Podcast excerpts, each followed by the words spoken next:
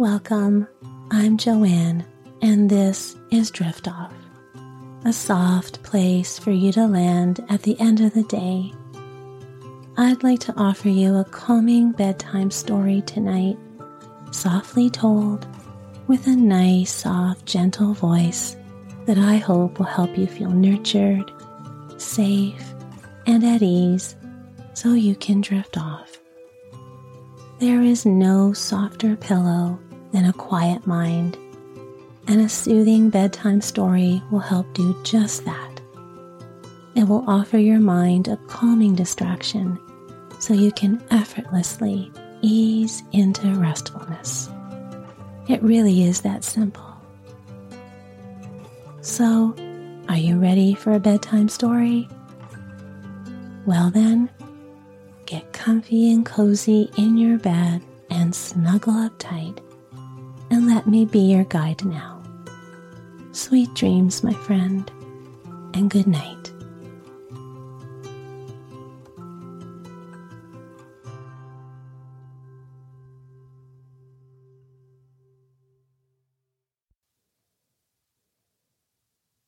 Tonight's bedtime story is a French fairy tale called Princess Rosette.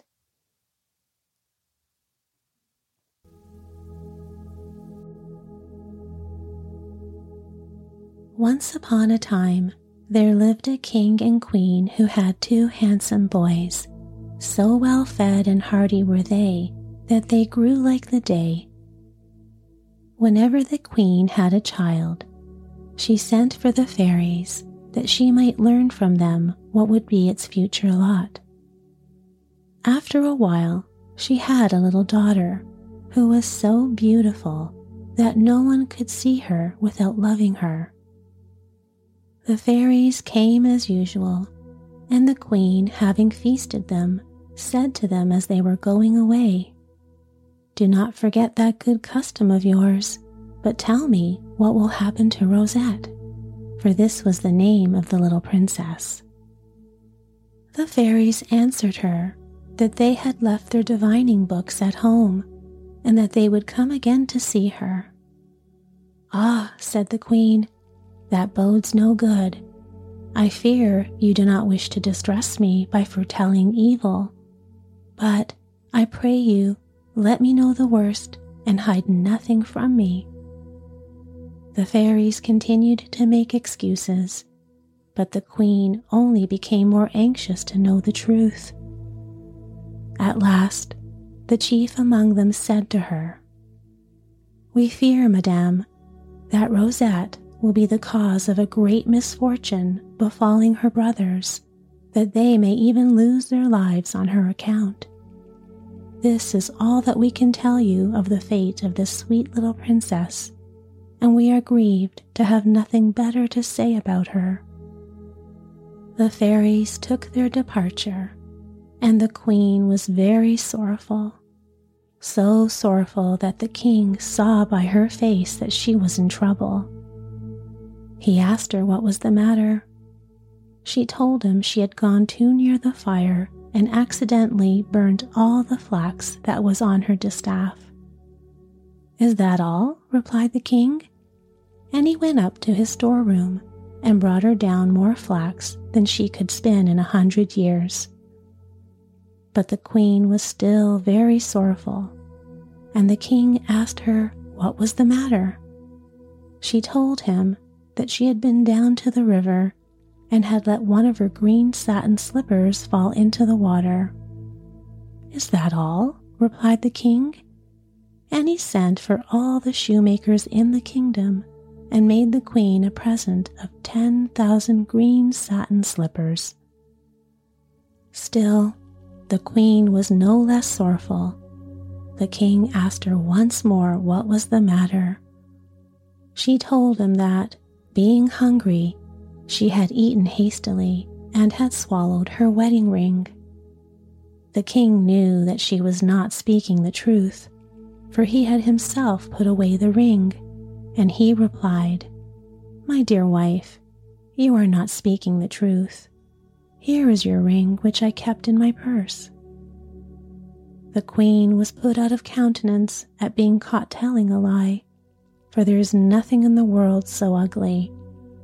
And she saw that the king was vexed. So she told him what the fairies had predicted about little Rosette and begged him to tell her if he could think of any remedy.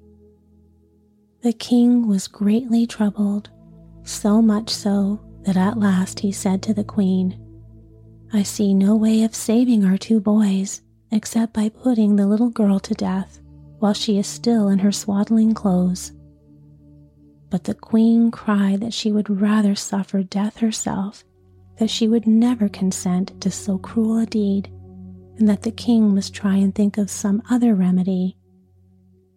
The king and queen could think of nothing else, and while thus pondering over the matter, the queen was told that in a large wood near the town there lived an old hermit who made his home in the trunk of a tree, whom people went from far and near to consult.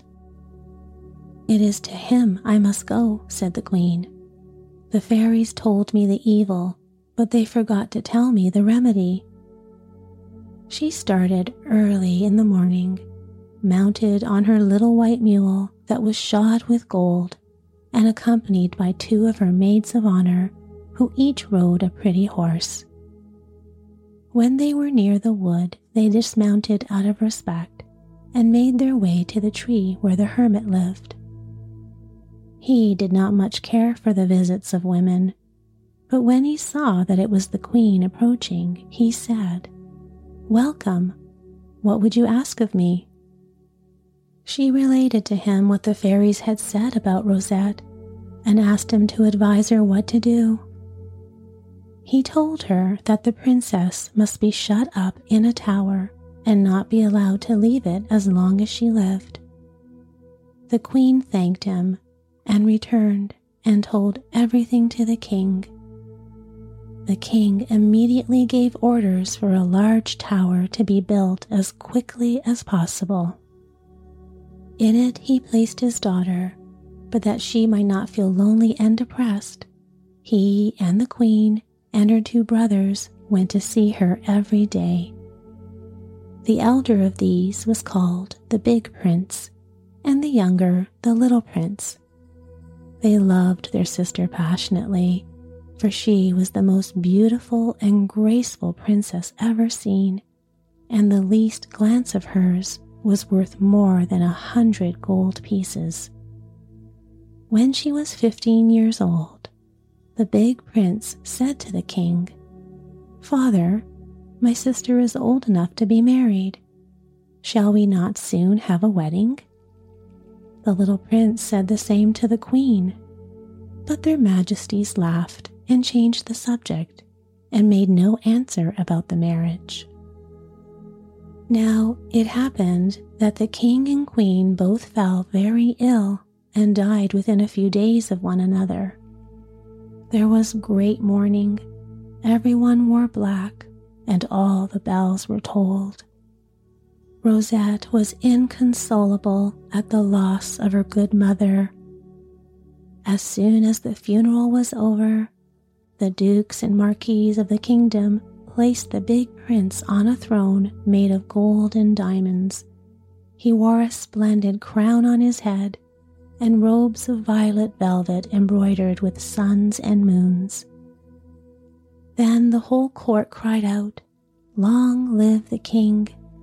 And now on all sides there was nothing but rejoicing.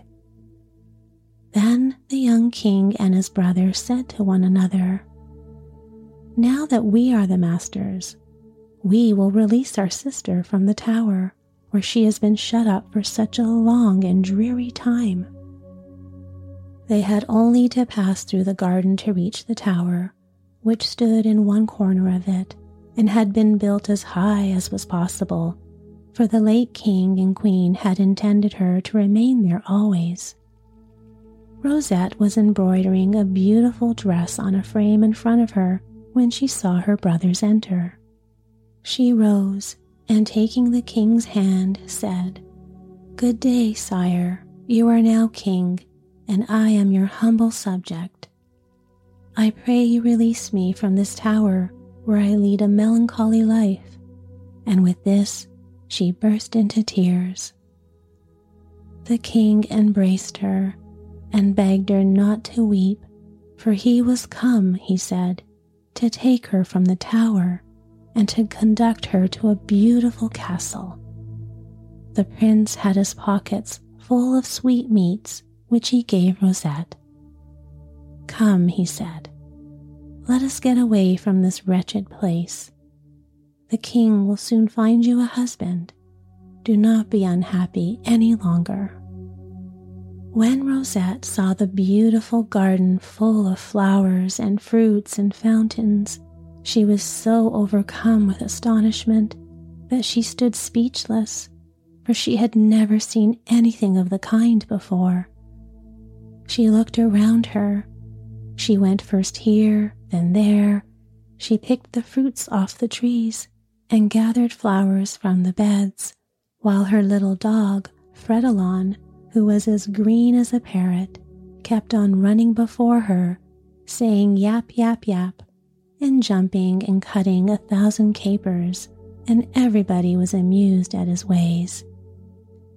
Presently he ran into a little wood, whither the princess followed him, and here her wonder was even greater than before when she saw a large peacock spreading out its tail she thought it so beautiful, so very beautiful, that she could not take her eyes off of it.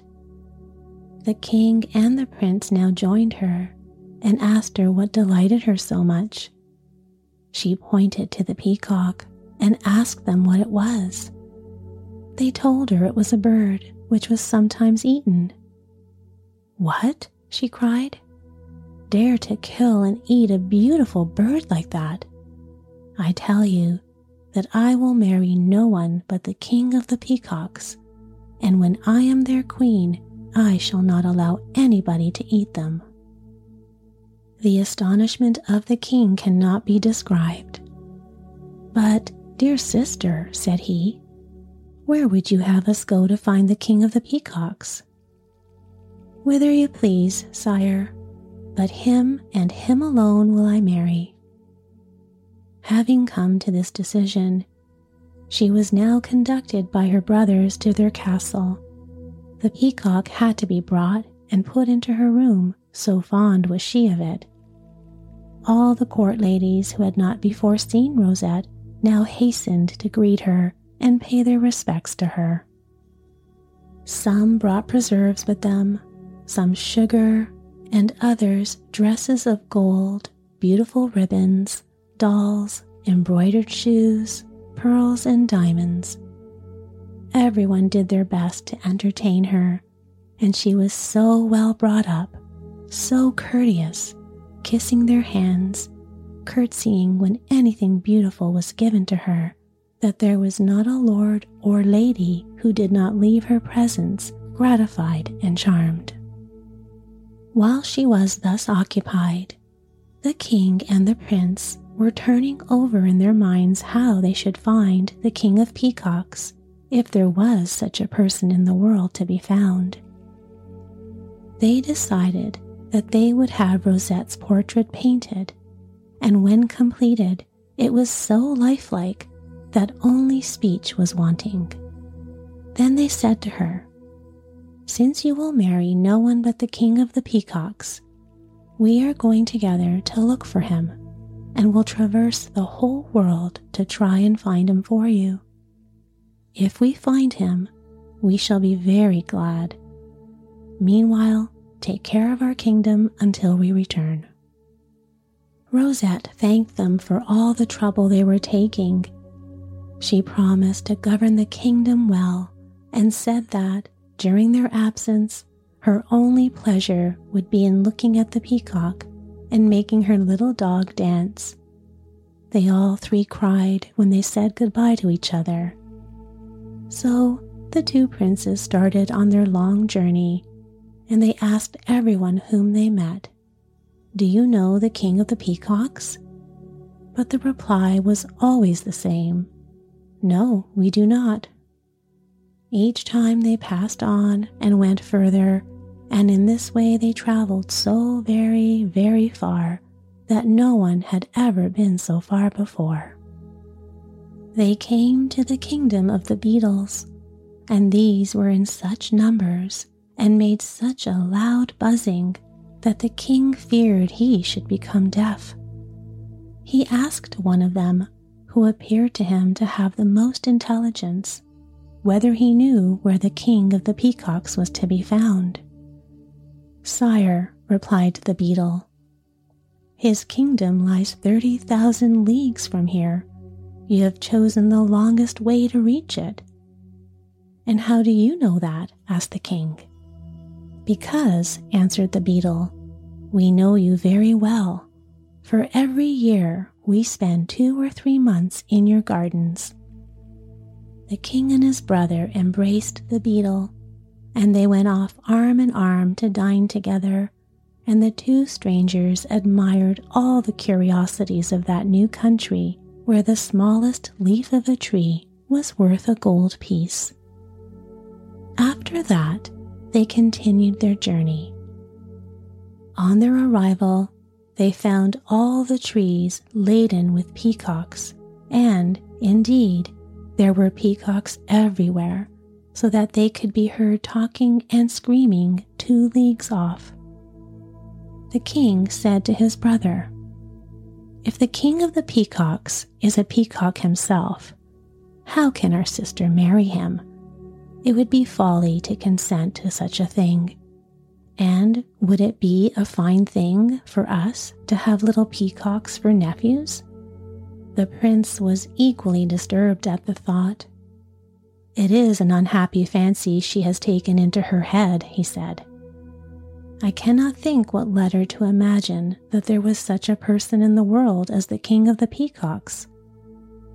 When they entered the town, they saw that it was full of men and women and that they all wore clothes made of peacock feathers, and that these were evidently considered fine things, for every place was covered with them. They met the king, who was driving in a beautiful little carriage of gold, studded with diamonds, and drawn by twelve peacocks at full gallop. The king of the peacocks was so handsome that the king and the prince were delighted he had long, light, curly hair, fair complexion, and wore a crown of peacock feathers. Directly he saw them, he guessed, seeing that they wore a different costume to the people of the country, that they were strangers, and wishing to ascertain if this was so, he ordered his carriage to stop and sent for them. The king and the prince advanced bowing low and said, Sire, we have come from afar to show you a portrait. They drew forth Rosette's portrait and showed it to him. After gazing at it a while, the king of the peacocks said, I can scarcely believe that there is so beautiful a maiden in the whole world. She is a thousand times more beautiful, said the king. You are jesting, replied the king of the peacocks. Sire, rejoiced the prince, here is my brother, who is a king like yourself. He is called king, and my name is prince. Our sister, of whom this is the portrait, is the Princess Rosette. We have come to ask if you will marry her. She is good and beautiful. It is well, said the king. I will gladly marry her. She shall want for nothing, and I shall love her greatly. But I require that she shall be as beautiful as her portrait, and if she is in the smallest degree less so, I shall make you pay for it with your lives. We consent willingly, said both Rosette's brothers. You consent? added the king. You will go to prison then, and remain there until the princess arrives. The princes made no difficulty about this, for they knew well that Rosette was more beautiful than her portrait. They were well looked after while in prison, and were well served with all they required, and the king often went to see them. He kept Rosette's portrait in his room and could scarcely rest day or night for looking at it. As the king and his brother could not go to her themselves, they wrote to Rosette, telling her to pack up as quickly as possible as the king of the peacocks was awaiting her. They did not tell her that they were prisoners for fear of causing her uneasiness. The princess scarcely knew how to contain herself with joy when she received this message. She told everybody that the king of the peacocks had been found and that he wanted to marry her. Bonfires were lit and guns fired, and quantities of sweetmeats and sugar were eaten during the three days before her departure. After having thus dispensed hospitality to her visitors, she presented her beautiful dolls to her best friends and handed over the government to the wisest elders of the town, begging them to look well after everything, to spend little, and to save up money for the king on his return. She also prayed them to take care of her peacock, for with her she only took her nurse and her foster sister and her little green dog, Fredolin. They set out in a boat on the sea, carrying with them the bushel of golden crowns and sufficient clothes for two changes a day for ten years. They made merry on their voyage, laughing and singing and the nurse kept asking the boatman if they were nearing the kingdom of the peacocks. For a long time, all he said was, No, no, not yet. Then, at last, when she asked again, Are we anywhere near it now? He answered, We shall soon be there. Once more she said, Are we anywhere near it now? And he said, Yes, we are now within reach of shore. On hearing this, the nurse went to the end of the boat and sitting down beside the boatman said to him, If you like, you can be rich for the remainder of your life. He replied, I should like nothing better. She continued, If you like, you can earn good money. That would suit me very well, he answered. Well, she went on, then tonight, when the princess is asleep, you must help me throw her into the sea. After she is drowned, I will dress my daughter in her fine clothes, and we will take her to the king of the peacocks, who will only be too pleased to marry her. And as a reward to you, we will give you as many diamonds as you care to possess. The boatman was very much astonished at this proposal. He told the nurse that it was a pity to drown such a lovely princess and that he felt compassion for her. But the nurse fetched a bottle of wine and made him drink so much that he had no longer any power to refuse. Night having come, the princess went to bed as usual, her little Fredolin lying at her feet not even stirring one of his paws. Rosette slept soundly, but the wicked nurse kept awake and went presently to fetch the boatman. She took him into the princess's room, and together they lifted her up, feather bed, mattress, sheets, coverlet, and all, and threw them into the sea. The princess all the while so fast asleep that she never woke. Fortunately, her bed was made of phoenix feathers, which are extremely rare and have the property of always floating on water, so that she was carried along in her bed as in a boat.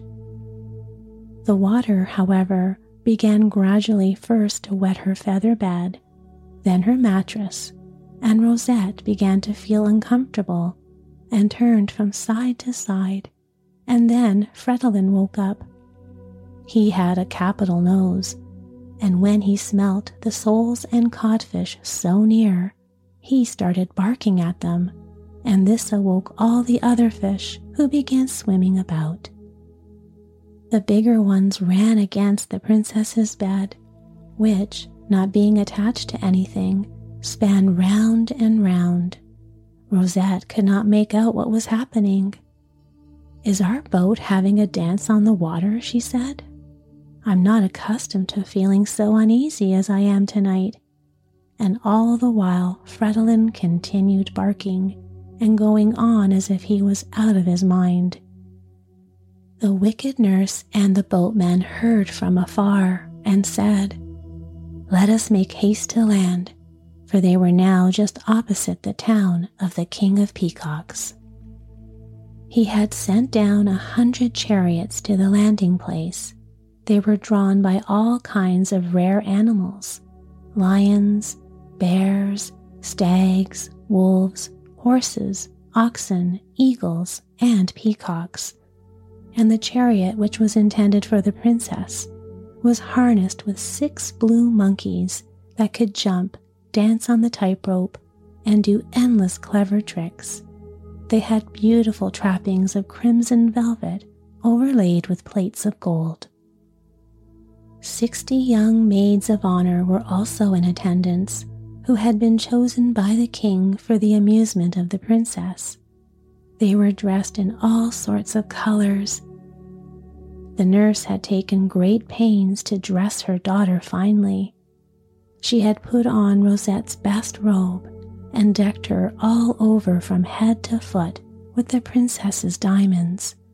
But with all this, she was still as ugly as an ape, with greasy black hair, crooked eyes, and a hump on her back, and Added to these deformities, she had a disagreeable and sulky temper and was always grumbling.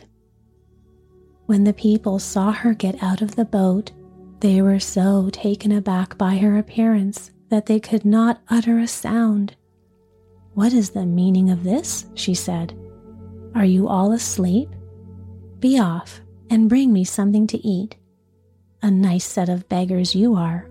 I will have you all hanged.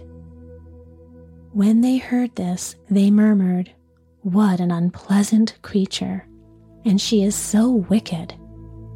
A nice wife for our king? Meanwhile, she still behaved as if she were already mistress of all and everything, and for no reason at all boxed their ears or gave a blow with her fist to everybody in turn.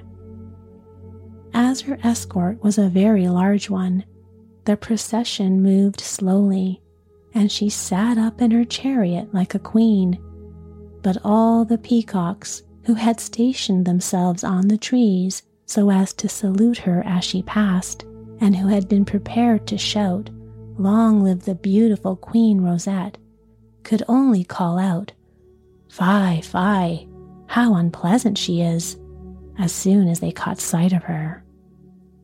She was so enraged at this that she called to her guards Kill those rascally peacocks who are insulting me. But the peacocks quickly flew away and only laughed at her. The king had word brought him that the princess was approaching. Well, he said, have her brothers, I wonder, told me the truth? Is she more beautiful than her portrait?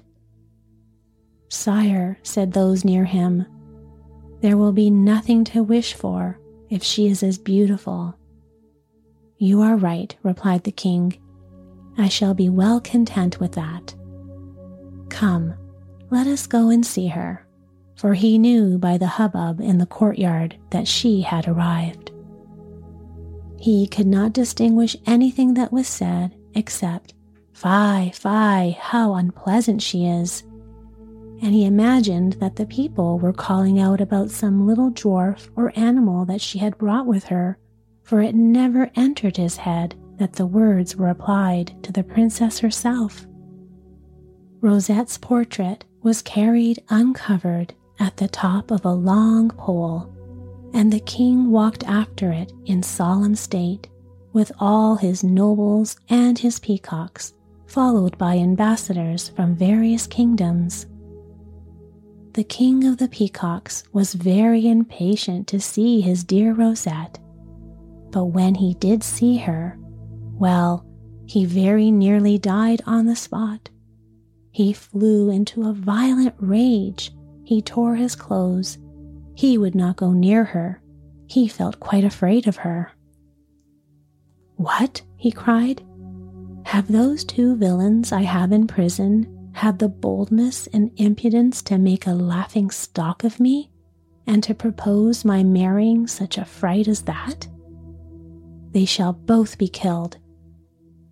While this was going on, the king and his brother, who knew that his sister was expected, had put on their bravest apparel ready to receive her but instead of seeing their prison door open and being set at liberty, a body of soldiers had come and made them go down into a dark cellar full of horrible reptiles, and where the water was up to their necks. No one was ever more surprised or distressed than they were. Alas, they said to one another, this is indeed a melancholy marriage feast for us. What happened that we should be so ill treated? They did not know what in the world to think, except that they were to be killed, and they were very sorrowful about this. Three days passed, and no news reached them of any kind. At the end of that time, the king of the peacocks came and began calling out insulting things to them through a hole in the wall you called yourselves king and prince, that I might fall into your trap and engage myself to marry your sister. But you are nothing better than two beggars who are not worth the water you drink. I am going to bring you before the judges, who will soon pass their verdict upon you. The rope to hang you with is already being made. King of the peacocks, replied the king angrily, do not act too rashly in this matter, or you may repent it. I am a king as well as you, and I have a fine kingdom and rich clothing and crowns to say nothing of good gold pieces. You must be joking to talk like this of hanging us. Have we stolen anything from you? When the king heard him speak so boldly, he did not know what to think and he felt half inclined to let them and their sister go without putting them to death. But his chief adviser dissuaded him from this, telling him that if he did not revenge the insult that had been put upon him, all the world would make fun of him and look upon him as nothing better than a miserable little king. The king thereupon swore that he would never forgive them and ordered them to be brought to trial at once. This did not take long.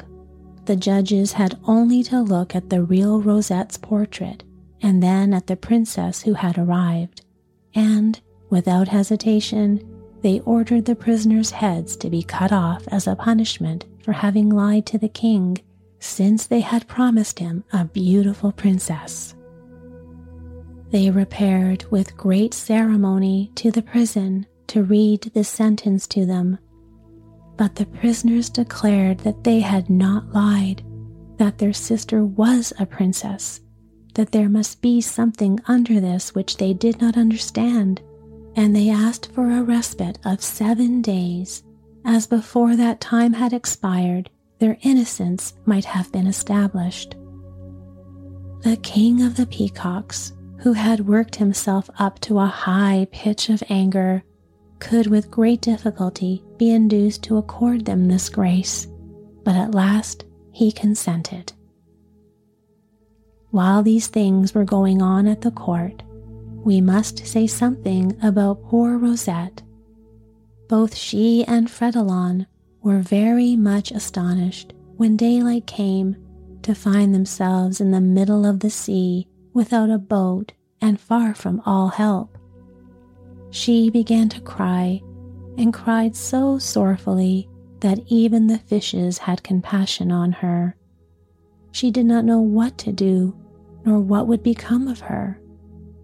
There is no doubt, she said, that the king of the peacocks ordered me to be thrown into the sea, having repented his promise of marrying me, and to get rid of me quietly, he has had me drowned.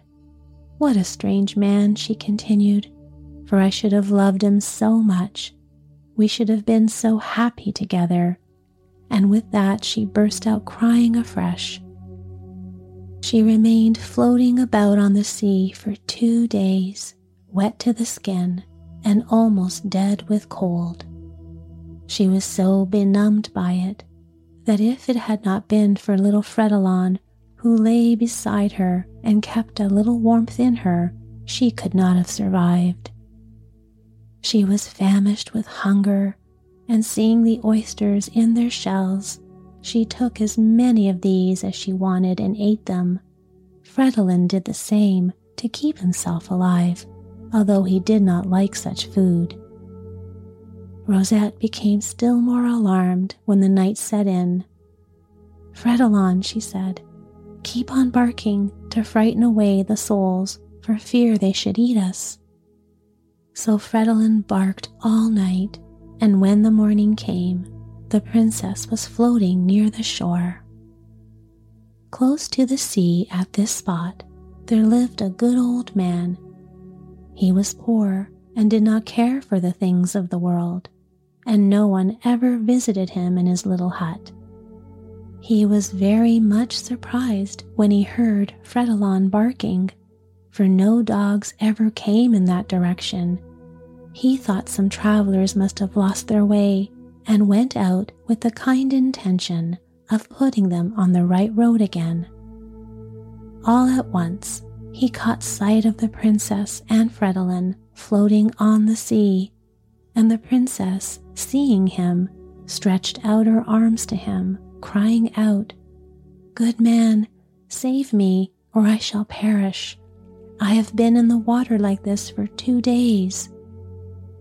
When he heard her speak so sorrowfully, he had great pity on her and went back into his hut to fetch a long hook. He waded into the water up to his neck and once or twice narrowly escaped drowning. At last, however, he succeeded in dragging the bed onto the shore. Rosette and Fredolin were overjoyed to find themselves again on dry ground and were full of gratitude to the kind old man. Rosette wrapped herself in her coverlet and walked barefooted into the hut where the old man lit a little fire of dry straw and took one of his dead wife's best dresses out of a trunk with some stockings and shoes and gave them to the princess. Dressed in her peasant's attire, she looked as beautiful as the day and Fredolin capered round her and made her laugh. The old man guessed that Rosette was some great lady, for her bed was embroidered with gold and silver, and her mattress was of satin. He begged her to tell him her story, promising not to repeat what she told him if she so wished.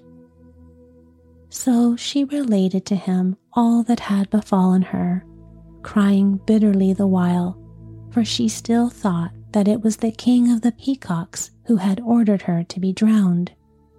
What shall we do, my daughter? said the old man. You are a princess and accustomed to the best of everything, and I have but poor fare to offer black bread and radishes. But if you will let me, I will go and tell the king of the peacocks that you are here if he had once seen you, he would assuredly marry you. He is a wicked man, said Rosette. He would only put me to death. But if you can lend me a little basket, I will tie it round Fredolin's neck. The old man gave her a basket, which she fastened to Fredolin's neck, and then said, Go to the best kitchen in the town and bring me back what you find in the saucepan. Fredolin ran off to town, and as there was no better kitchen than that of the king, he went in, uncovered the saucepan, and cleverly carried off all that was in it. Then he returned to the hut. Rosette said to him, Go back and take whatever you can find of the best in the larder.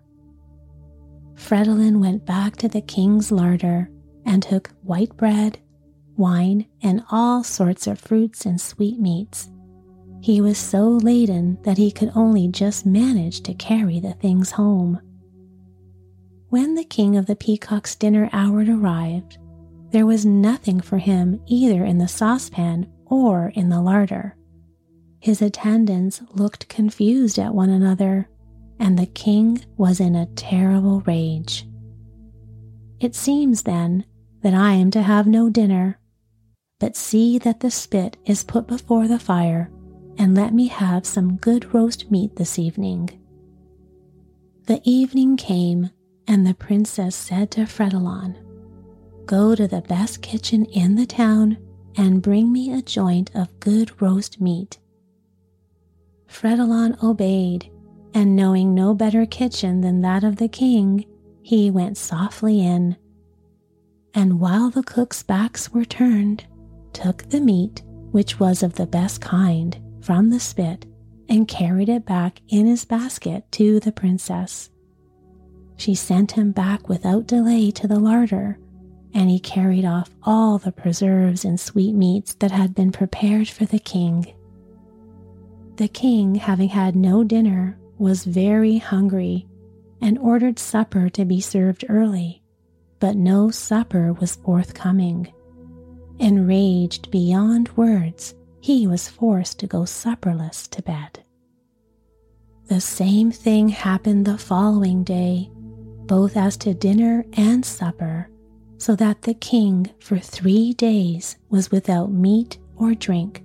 For every time he sat down to table, it was found that the meal that had been prepared had been stolen. His chief adviser, fearing for the life of the king, hid himself in the corner of the kitchen to watch.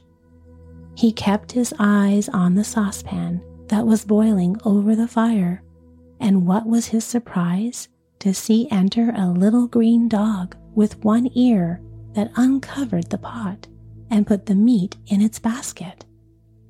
He followed it to see where it would go.